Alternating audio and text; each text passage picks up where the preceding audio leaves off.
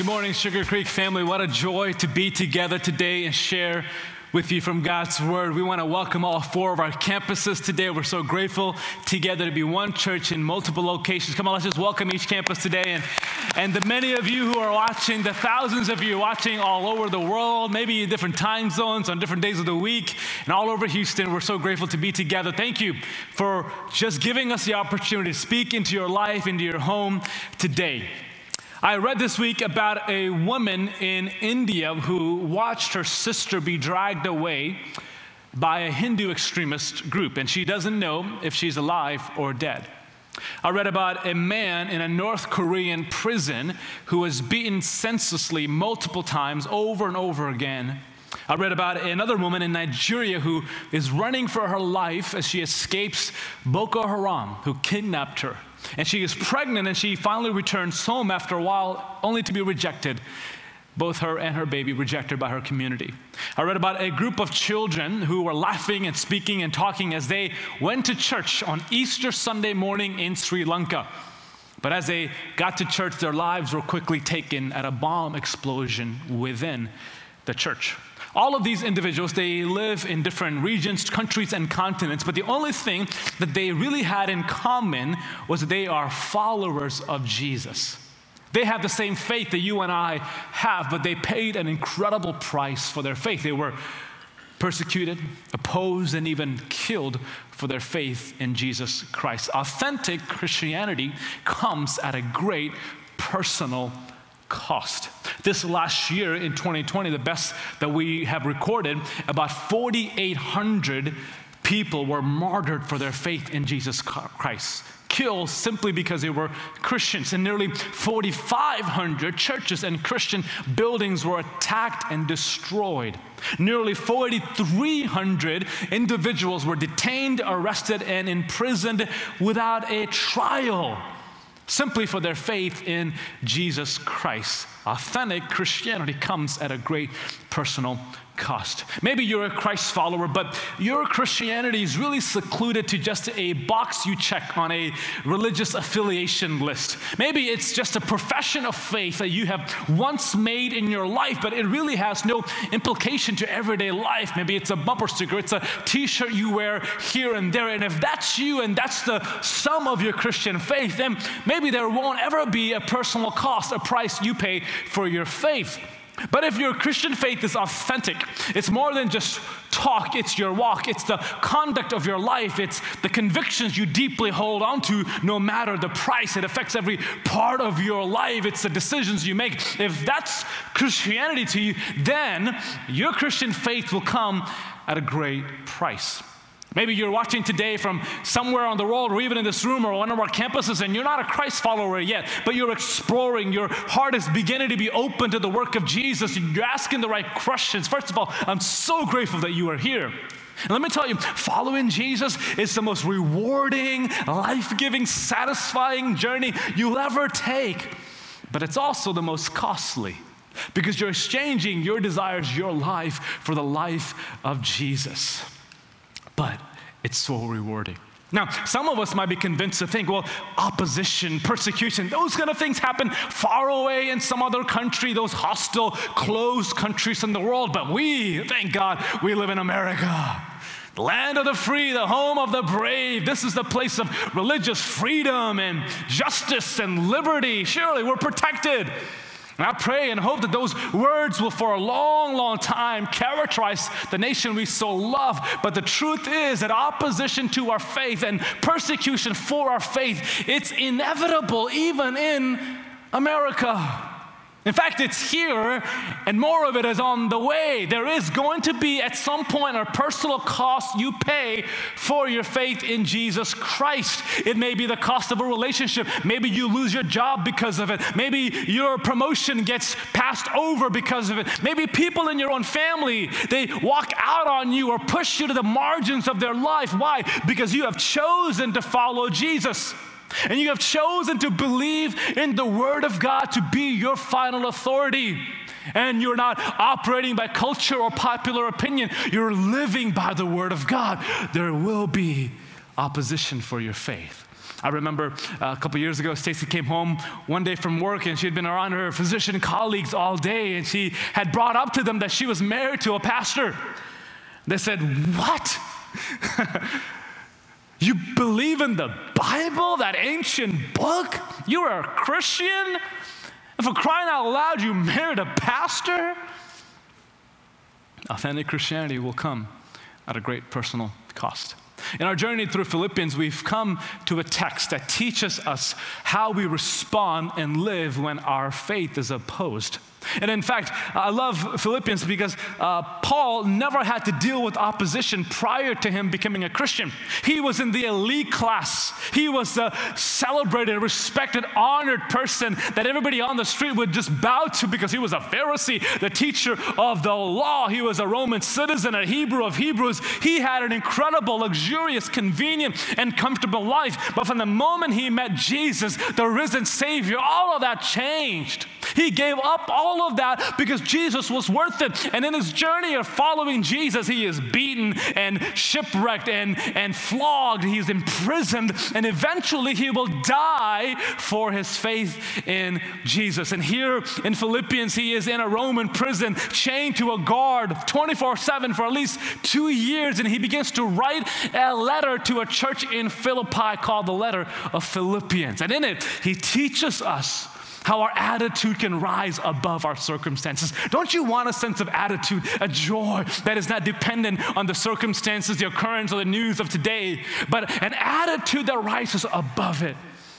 And Paul in Philippians teaches us where joy can be found in the midst of pain, how you can have purpose even in a prison, and how you can not just endure, but rejoice in the sufferings on Christ's behalf, how you deal with those who may oppose you because of your faith in Jesus Christ. So we're in Philippians 1, verse 27 onwards, and it reads like this: "Whatever happens, conduct yourselves in a manner worthy of the gospel of Christ. Then, whether I come and see you or only hear about you in my absence, I will know that you stand firm in one spirit, striving together as one for the faith of the gospel, without being frightened in any way by those who oppose you. This is a sign to them that they will be destroyed, but that you will be saved, and that by God. For it has been granted to you on behalf of Christ, not only to believe in him, but to suffer for him, since you are going through the same struggle you saw I had, and now hear that I still have." We dealt with verse 27 last week. So today we're going to jump into verse 28 and 29 of this text. And the first thing that Paul will teach us about dealing with opposition for our faith is that if you stand for God, you should expect opposition. If you stand for God, you should expect opposition. Now, I imagine when you share your faith with somebody, maybe a coworker or somebody over coffee, this is the part that you and I tend to leave out, because you don't want to scare someone away from following Jesus. So we tend to market Jesus. We want to sell them Jesus. So we'll tell them, hey, if you follow Jesus, you're going to have an amazing life, the perfect marriage. Your kids are going to get into Ivy League schools. You'll get that promotion. You'll get that job, that house, that car. You'll be the head and not the tail. You'll be above and not below, the lender, not the borrower. Blessed and highly favored. We do a good job of marketing Jesus. But the truth is that the moment you turn to Jesus, the world will turn on you, because your faith is going against the grain. You're holding on to deeply held convictions that are not popular. Our culture will not agree with your faith. What you've done is you've drawn a line in the sand of what is true and false, what is moral and immoral, what is right and what is wrong. You're believing in a God you cannot see. You're living by faith, not by sight. And you're allowing the Word of God to be over you. It's the final authority of your life. It may not be what you like. It may not be what others like. It may not be the popular opinion of the day, but yet you're saying, this book, this scripture is the final authority of my life. And when you do that, you can expect opposition. When you stand for truth, you can expect opposition. So Paul says in verse 28 of Philippians 1, don't be frightened by those who oppose you, meaning there are going to be people who oppose you. And in fact, Paul was opposed, persecuted by both non-Christians and Christians. The non-Christians wanted nothing to do with the gospel, But the Christians thought he was too radical for the gospel. Don't go all the way there, Paul. Just have a somewhat normal life and just throw Christianity into the mix. But if you stand for true faith, you can expect opposition. Paul told this young pastor named Timothy in 2 Timothy 3:12, he said, in fact, everyone who wants to live a godly life in Christ Jesus will be persecuted. Everybody who simply wants to or desires to live for Jesus, a godly life will be, not maybe or could be, by chance, this is a probability. No, you will be persecuted. So you choose conviction over convenience. You choose purity over your passions. You choose to be faithful over your feelings. You choose not to jump in on the gossip. You choose not to compromise your values in order to get ahead in your organization. You choose what is right according to God. You can expect to be persecuted, even by family members, those you love, because you've chosen a narrow path. You can expect it, the Bible says. And in fact, the inverse is true as well.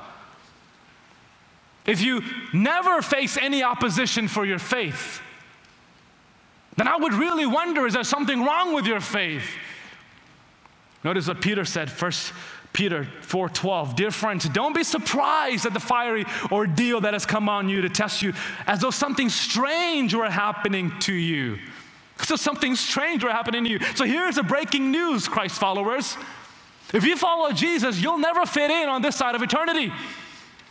You'll always be weird, you'll always be strange, you'll always be different than the flow, the current of society. You'll always be different. You'll be disliked, you may even be unfollowed on social media. Whoa! But that's the truth. People will walk out on your life because you've chosen to follow Jesus. And if you never face opposition, that would be strange.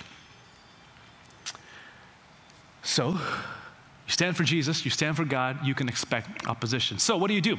When you are opposed, we can either react in the flesh or respond in the spirit. When you're opposed, you can either react in the flesh or respond in the spirit. When you are mistreated, when you are passed over, when you are looked over, there's a tendency in all of us to react in the flesh. We want justice, we want what is right. But we shouldn't. We got to not react in the flesh, but respond in the spirit. And there's a world of difference between reacting and responding. When you react, it's an impulse laced by your own desires and concerns for yourself. But when you respond, it's an action laced with the concern of the well-being of others around you. When you react, it's an immediate thing, but when you respond, it's a patient response. When you react, it is to prejudge somebody, their motives, but when you respond, it's to give someone the benefit of the doubt. When you react, it says, you hit me, I hit you back, I strike you back. When you respond, you hit me and I turn the other cheek. When you react, you do what is least required for those you don't like. But when you respond in the spirit, you go the extra mile even for your enemies. So when you're opposed for your faith, you are persecuted for doing what is right, for just wanting to be godly, and you gain haters because of it. You make enemies because of it. What do? Don't react in the flesh, but respond in the spirit of God's love and His grace. How do you do that? First of all, you take the posture of humility and you examine your own heart. Take the posture of humility and examine your own heart.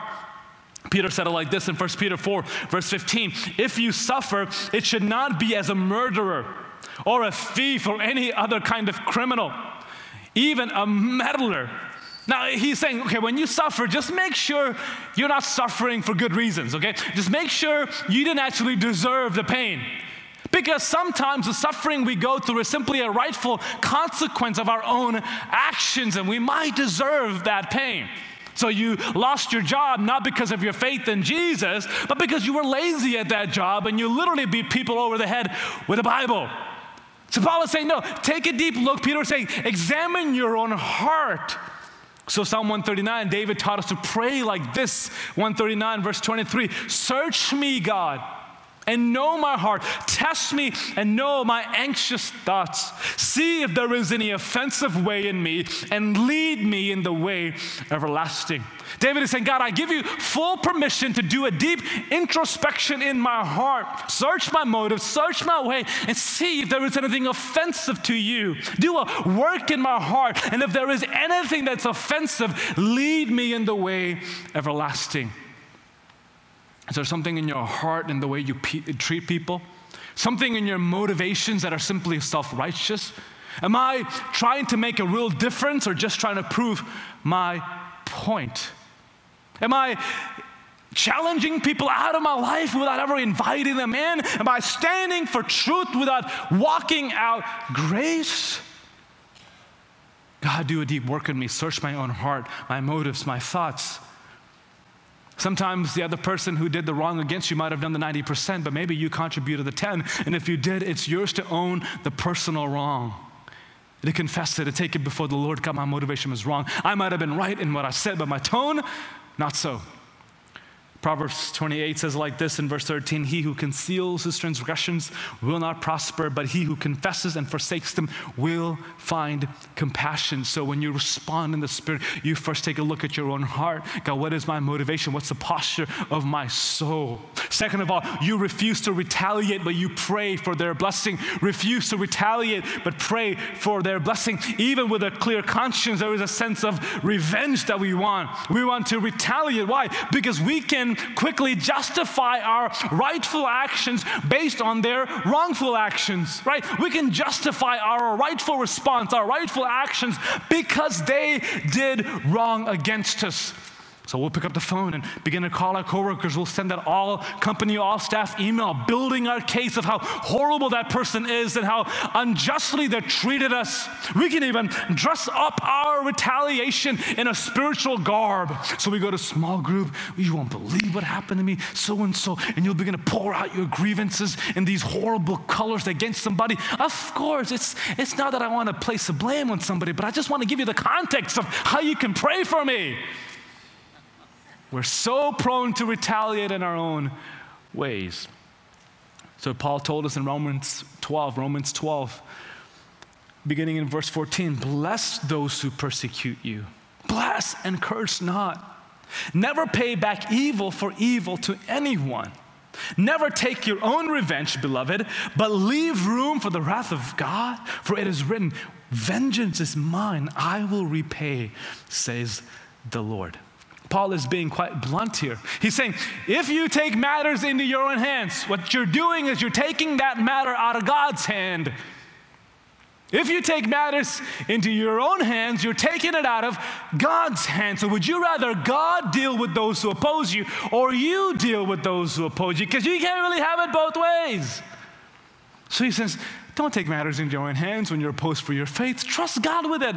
He is a just God. He is a good God. And sometimes the most courageous thing you can do when you are opposed for your faith, when you are persecuted, is to actually do nothing, but to pray for them, to give it to the Lord, to trust that God is good, He is just, because you're saying, God, I'm putting it into your hands, knowing that you're greater than I am. You are stronger than I am. So don't retaliate. Pray for their blessing. Do not give in to fear, but stand firm for what is right, no matter the cost. Responding in the Spirit. Don't give in to fear. Stand firm for what is right, no matter the cost. Verse 28, Paul said, without being frightened in any way by those who oppose you. Don't be frightened by any way by those who oppose you. This is an interesting Greek word for frightened or alarmed that is only used once in the entire New Testament. It's never used again. But it's actually a word that's found in the Greek ancient texts of classical Greek writing, and it's a word that describes a horse being startled. So a horse is on its path doing whatever it does, and it sees something, it smells something, it hears something that frightens it. So it spooks, it jumps sideways, it is startled, it is jolted, and it runs the other way from the object that is making it afraid. So Paul is saying, don't be frightened or alarmed when people oppose you. Don't go the opposite direction. No, stand firm. He says in just the previous verse, in verse 27, whether I come to you and see you or only hear about you in my absence, I will know that you stand firm in one spirit, striving together as one for the faith of the gospel. So he says, don't be afraid, but stand firm. That word picture for stand firm, it's this image of these soldiers on the battleground. And there is an enemy that is opposing them, that is advancing toward them. And they may want to run, but Paul is saying stand firm. It's a word picture of them digging their boots into the ground and saying, we believe in our mission, we believe in our cause, and we are not backing down. We're not turning the other direction. We're not running away from the opposition. No, we are standing firm for what? For the faith of the gospel, striving together as one. And next week, we're going to be talking about that unity of striving together as one. So you need to come back, tune back in next week. But this is what Paul is saying. Don't fear, but stand firm. Paul said in 1 Corinthians 16, verse 13, be on your guard, stand firm in the faith, be courageous, be strong. See, the secret to being courageous is not to look within, in your own heart and your own self and find strength. No. The secret to being courageous is to look at the God whom you're standing for, to look at the God that is standing with you. So in the face of opposition, how do you find courage? You put your eyes back on the one who is faithful, who is good, who is strong, and you focus on God, and you remind yourself of the nature, the characteristic of who your God is, and you stand firm as you stand in God. That's why when David so often was on the run for his life, opposed, persecuted, Saul trying to kill him, other enemies trying to take his life, what did he do? He found a cave. He began to write psalms of devotion to God, thinking about God, reminding himself of who his God was. That's where he found courage. So he would pen down words like this in Psalm 18, verse 2. As he was running for his life, he would pause and say, the Lord is my rock, my fortress, and my deliverer. My God is my rock, in whom I take refuge. He is my shield, the horn of my salvation, my stronghold. So don't run away from your opposition. Run to God. Run to a stronghold that is stronger than you. Run to a rock that is higher than you. You go to God. You put your faith in Him. You offer Him your heart. He puts iron in your heart. He strengthens you. That's where courage is found. Corrie ten Boom, a survivor of the Nazi Holocaust, said this: if you look at the world around you, you will be distressed. If you look within yourself, you will be depressed. But if you look at Christ, you will be at rest. Look around you to the world, you'll be distressed. You'll see plenty of things wrong. You'll be distressed. You look within, you see your own flaws and weakness and failures, you'll be depressed. But you look at Jesus, your Christ, your soul is at rest. So don't fear. Stand firm. Look at God in the face of opposition. And lastly, here's a lesson that Paul would say. If you're struggling for your faith, paying a price for your faith, he would say, suffering for Christ is a gift of God's grace. Suffering for Jesus, enduring pain and hardship for Jesus, it's actually a gift of God's grace. Look at verse 29 of Philippians 1. For it has been granted to you on behalf of Christ, not only to believe in Him, but also to suffer for Him. And put in parentheses, it's being graced to you. The word granted that Paul uses is the word charis, which all across the New Testament means grace. Now, when we think of God's gifts of grace, we think about the many, numerous positive blessings that God bestows upon us, and they are countless. Think about it just for a second, the countless blessings of God. You can name them one by one. You can think about it from the rising of the sun to the setting of the same, how good God has been to you. Just the fact that you have been a follower of Jesus, that you believed in Christ, is a gift of God's grace to you. And if you're here today and you're searching, you're curious, and your heart is beginning to be open to Jesus and His work, His person, who He is, you are in real time experiencing the immense grace of God. God is drawing you as an act of grace. He is wooing you to himself as a gift of his grace. All of our achievements, all of our successes, all of our accomplishments, we didn't earn it. We didn't create it. No, it's a gift of God's grace. Everything in your life that you are cherishing and loving and delighting in, it's a gift of God's grace. And here Paul is saying, well, there's also one gift of grace that we usually don't perceive as a gift. And Paul's saying, God has granted, he's gifted you and allowing you to suffer for him.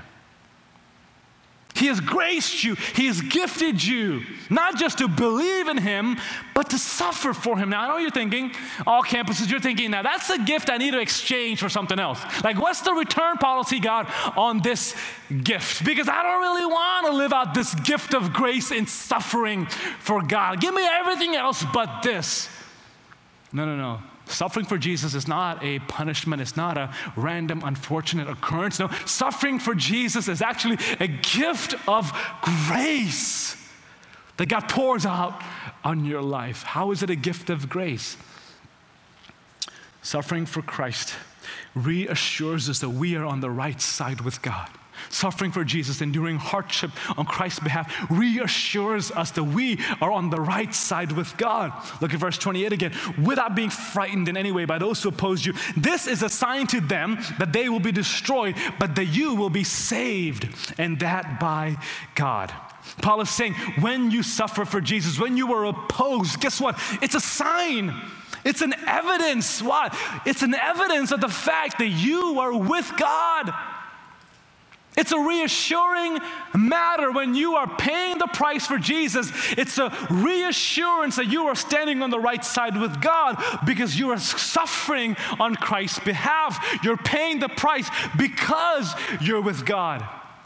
And those who are doing the opposing, unless they repent of their sins, unless they turn to Jesus, they will ultimately one day be destroyed. And that should grieve us. It should create an anguish to pray for their repentance and salvation. But they will be destroyed unless they turn to Jesus. But you who are experiencing the opposition, you will be saved by God.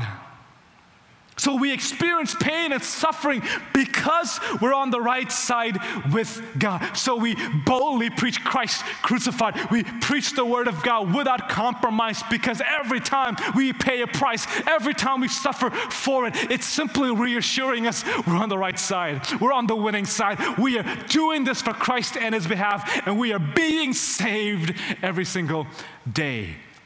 Suffering is a gift because it reassures us, it reminds us, it provides a sign that we are standing with God. Second of all, suffering for Christ unites us closely to the life of Jesus. Suffering for Jesus unites us closely to the life of Jesus.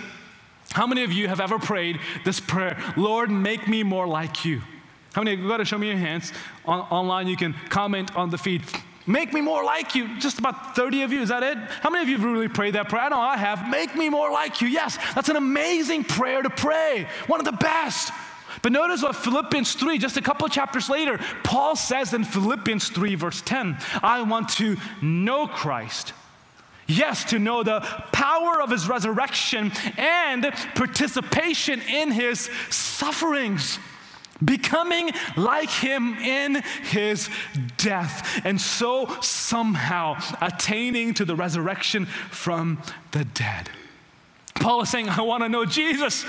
I want to become like him. But there's two sides to the coin of knowing Jesus. I want to know Christ. One is to experience the power of his resurrection. We love that part. It's the overcomer in us. It's the overcoming struggles. It's the power of the risen Jesus helping us, strengthening us, and that's an amazing life to live. But there's another side to the coin. I want to experience the power of the resurrection and participate in his suffering. Becoming like him in his death. That's the darker side. That's the more painful side of the story.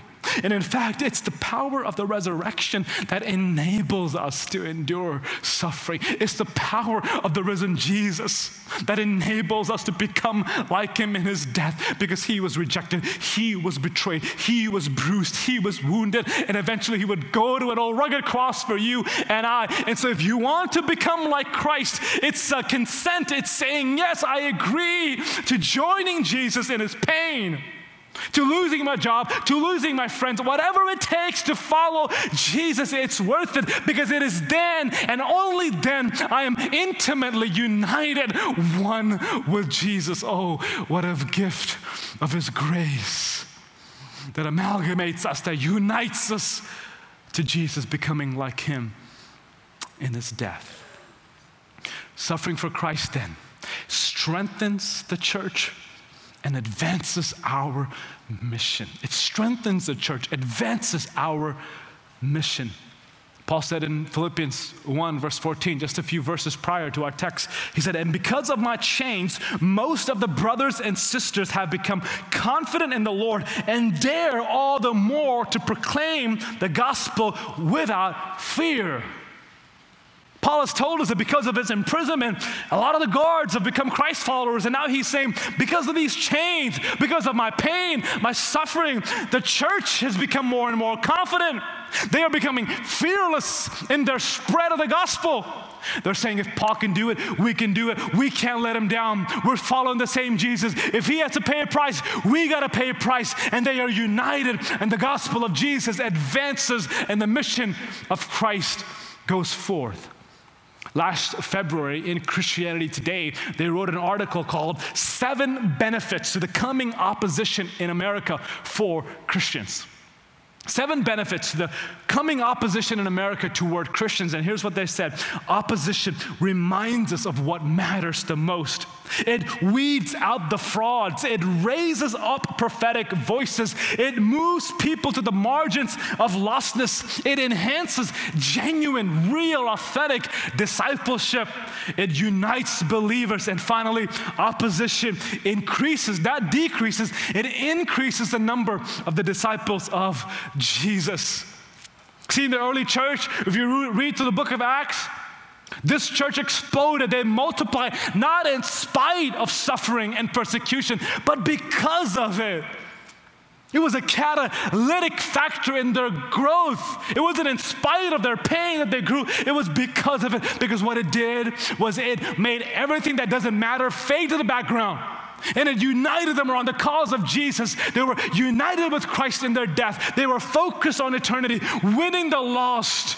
They had a purpose greater than themselves, and they realized our mission is greater than our convenience. Our calling is greater than our comfort. And it united them, and they strived forward as one, regardless of the cost, and it changed the world. And may it be the same in America. May it be here at Sugar Creek and all the churches in our great nation, that because of opposition, we grow, we thrive, and we see a revival sweeping across the nation, following the story of Jesus. Amen. Let it be so here. Suffering is a gift of God's grace. It unites us, it purges us, makes us more like Christ, shows us that we're on the right side. And lastly, suffering for Christ leads to everlasting joy, unending glory, and an eternal reward. Suffering for Jesus leads to unending glory, eternal joy, and eternal reward. Notice what Peter said in these words. I'm going to read a few passages to you. 1 Peter 4, verse 12 to 14. Dear friends, don't be surprised, like we said, don't be surprised at the fiery ordeal that has come on you to test you, as though something strange were happening to you. But rejoice. What? Rejoice inasmuch as you participate in the sufferings of Christ, so that you may be overjoyed when his glory is revealed. If you are insulted because of the name of Christ, you are actually blessed. The Spirit of glory and of God rests on you. 2 Timothy 2 verse 12. If we endure hardship, we will reign with him. But if we deny him, he will deny us. Paul is saying the prerequisite to eternally reigning with Christ in heaven is to temporarily endure suffering for Christ on earth. The prerequisite to eternally reigning with Jesus in heaven is to temporarily suffer for him on the earth. So when we live life in view of eternity, man, any pain, any suffering is worth it because the glory to be revealed is far greater. And lastly, listen to the words of Jesus in Matthew 5, verse 10. Blessed are those who are persecuted because of righteousness.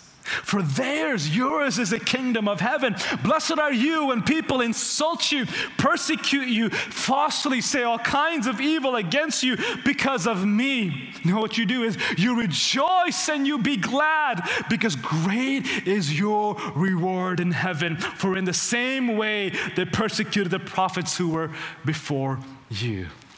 Jesus is saying when you pay the price because of righteousness, when you pay the cost for following me, you are blessed. In fact, you are joining the company of prophets, of men and women across the pages of history who had to pay a price. You are joining the company of Jesus himself, who laid his life for truth.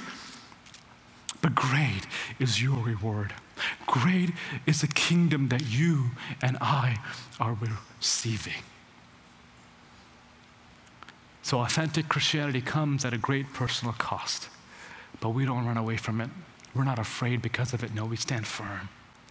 We don't react in our flesh, although we want to. We respond in the Spirit. We are humble. We are filled with grace. We don't compromise the gospel, the truth of his word. No, we stand firm with boots dug deep into the ground, and we embrace pain and suffering as a gift of God's grace. If you're watching today and you're exploring Jesus, you're wondering if he's worth following, the answer is yes. He'll be your greatest prize, your greatest treasure, and in whatever losses may come from following Jesus is so worth it for what you are gaining, your eternal reward, a joy that is indescribable. So I invite you today, whether from home or one of our campuses, if you are here apart from Christ, would you say yes to following Jesus? Follow him. Allow him to change you from the inside out. Let's pray together. Father, we thank you for the gift not only to believe in you, but to suffer for you.